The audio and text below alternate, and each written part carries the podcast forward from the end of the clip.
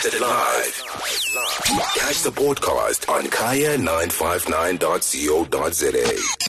On the line, we're joined by Richard Carter, Head of Assurance at Allan Gray, to give us some insight into this theme. Such a pleasure to have you with us, Richard. Uh, it's a pleasure to be with you. Thank you very much. Fantastic. I guess first things first, I understand that there's a number of uh, pension fund index rankings of, at a global point of view, mm. uh, which have reviewed the performance of South Africa's pension fund industry and I guess the system overall. Give us some clarity and context here because uh, the system works, but it's not competitive, I guess, against its peers. Uh, would this be accurate? Um, Yes, that's very interesting. There is a, a study that's done by a, a global consulting firm.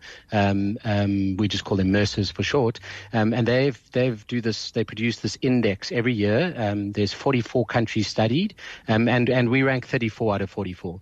Um, before you think that's absolutely terrible, these are generally 44 countries with good pension fund systems. Mm-hmm. there are many many countries that would uh, rank more poorly if they were included in the index, but they're not included because because because they're you know, the I don't know, the authors haven't got to them, or the, or the data is not available, um, or, or the or they you know they just don't have meaningful pension industry. So so we are we are in in you know 34th out of 44, but do bear in mind that that there's many first world countries in there that would be expected to rank higher than us. So it's not all doom and gloom, yeah. but I think we'd like to be um, you know a bit higher up the table than that.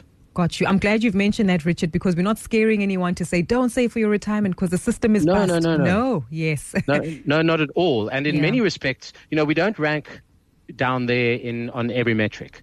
Um, where really we, we have one or two things that, that drag us down relative relative to other countries. And in a nutshell, the, those things, um, and you can use v- various words to describe it, but it's it's really the rate at which um, money is taken out of the system before retirement. You could mm-hmm. call that mm. leakage, or you could call that early access, or you could you know, give it whatever name you like. But bottom line is a lot of money gets paid out um, along the way. And that results in, you know, a, um, a, poor score on adequacy because many people retire with inadequate benefits. Um, and compared to other countries that do a better job of preserving savings and therefore getting a higher um, average outcome um, for members, you know, that's where we fall short. Absolutely. I'm glad that you've clarified that, that it's uh, that aspect of the system, but everything else along that side, the value chain and, of well, course, the ecosystem does work effectively. But give us further clarity as to why this challenge remains, especially that of leakages and early withdrawals. You know, p- p- uh, I think part of it is um, a function of where we are in our uh, journey as as a country, um, and you know it's very difficult to tell people who are struggling um, you know, you know, to emerge from uh, what what could be called poverty, to, to emerge from that situation, um, and to tell them, no, no, no, don't worry, because in however many decades' time, you're going to need, um, you know, to to look after yourself and your family, and you know, the pressing priorities do take priority, and that's understandable. So I think it's it's part of it is inevitable, and then part of it is, you know, we we just haven't done a good enough job of of of encouraging people to save for longer, of preventing them from taking money um, when when maybe they don't desperately need it. Um, and so there's always this balancing act. You don't want to, um, you know, you don't want people to starve when there's money in their pension fund, but on, mm. on a on the flip side of that, you don't want them to spend that money prematurely and not give it the time to build up um, to result in, in an income. So that that's a that's a big piece um, of the um, you know of the story. Yeah. Yeah, understood. And I guess this adds to the complexities of trying to encourage South Africans to remain disciplined in their saving for retirement, increase their contribution for retirement saving, and of course, uh, stop uh, or withhold um, any uh, withdrawals that they're likely going to make. And all of this just goes back to the, you know, the current cost of living and the yeah. challenges we see in South Africa.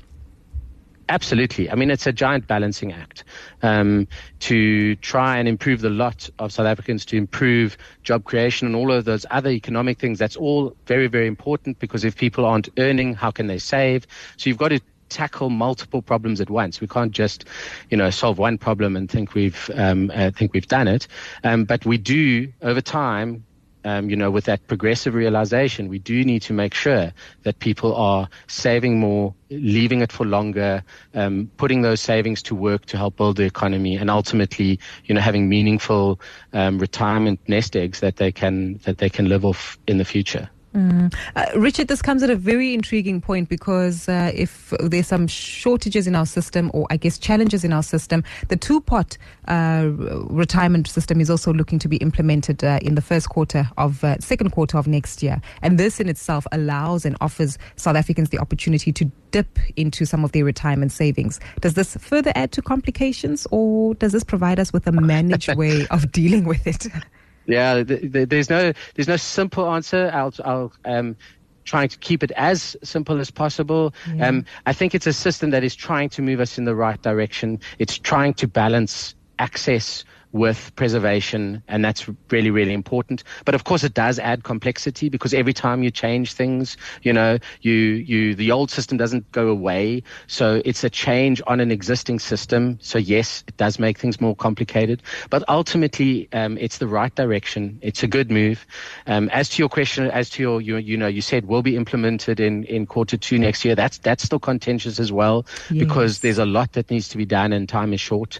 Um, so it's, a it's a big topic. Um, it has implementation challenges, but ultimately it's it's the it's the right direction. We need to say to people, you know, who fall on hard times, and and COVID highlighted this, right? It was just an example. Um, but when when when times are tough, there needs to be some sort of safety release mechanism that says yes, you can access some funds, but not all of it.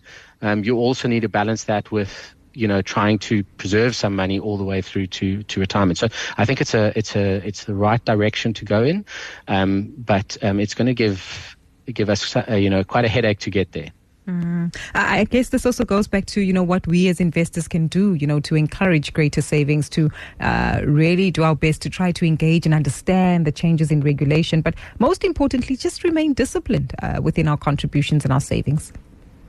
Absolutely, and um, and that is you know if we if we don't talk about the the system and you know what it means for the millions, but if we bring it to to to our individual behavior, absolutely, you know um, it is important to remain disciplined, whether that's in a retirement fund or or saving in some other way, um, but but you need to stay the course, have a plan, and stick to it to be able to, you know, accumulate slowly over time. It is a delayed gratification thing. It's not, it's not instant. To be able to build up, um, you know, the that that nest egg, which you know you can live off, which is there for emergencies, you know, which which can fund purchases that you could never imagine you could could afford. So it is a it is a really important process, and discipline is a key part of it.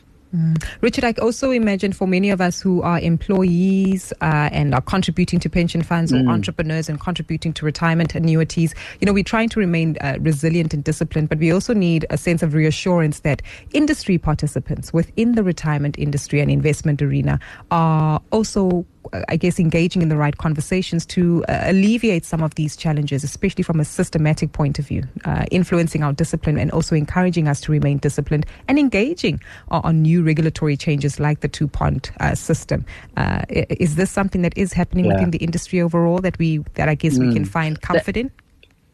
Yeah, that's a really important point. I think, you know, the, as I said, uh, I think these changes are directionally the right thing, and it's it's really it's really great to be working on something that you think is going to um, result in a better outcome, um, you know, for for the average person saving for their retirement. And so I do think we're working on the right thing. I do think we're trying to solve it, but we must uh, acknowledge it's it's hard. We have to put our heads down. Um, we have to solve the problems. There are technicalities, um, and and we can't just uh, uh, gloss over over that. You know, this pension fund system we've got, um, you know, has been built over decades and decades and decades, and it is complex, and there are many, many participants, um, and and so it's not something where we can just uh, snap our fingers and we're in the, you know, and we're in a new uh, new world with a new system. Um, it takes hard work, um, and that, and that's what we're doing. We, we're we're working at it, but at least we're working on something that's you know going to have a very positive outcome for, for ordinary South Africans. 100%. And I think that's what we need to make sure of and understand as consumers and employees is that our industry uh, representatives and participants are uh, uh, strong, resilient, and our money is safe. We're not scaring anyone off to say that uh, they shouldn't save for the retirement. If anything, they should. Uh, and of course, capitalize on opportunities that do exist in the market. Uh, your closing comments, Richard, I guess just to allay some of the concerns, but I guess increase the awareness of uh, retirees uh, and those who are saving for retirement? Uh, what do we need to be cognizant of? Yeah, uh, sure. They, quite quite a challenge to say what's the what's the closing thought. Sure. Uh, you know, for for individual people looking at all this, I think just you know look through the noise. We we are trying to build a better system, um, and and that is that is there to help you and to to mean that if you you know save consistently, contribute to your pension fund or your savings vehicle and stick to it, you know there's there's going to be um, uh, you know a reward at the end, which is you know a nest egg that you can live off, and I think that is something. Um, when when everything's very short term focused, it's something to to keep in mind and and keep striving towards. Hundred percent, Richard. A great pleasure speaking to you, sir, and thank you so much for your time. To you too. Thank you very much.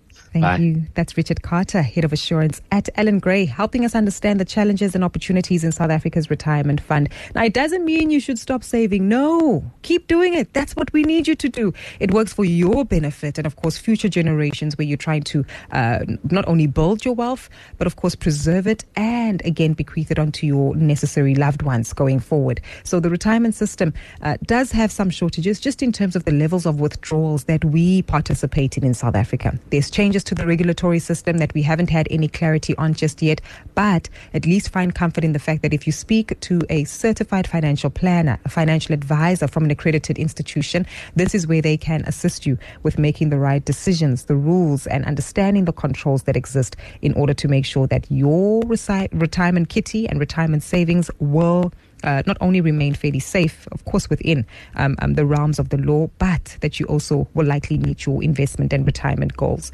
So there's a few challenges, but opportunities still remain and fundamentally do speak to our discipline and our resilience as South African investors. Helping you secure your future was brought to you by Allan Gray, 50 years of long term investing. Allan Gray is an authorized financial services provider. If you missed it live, catch the podcast on kaya959.co.za.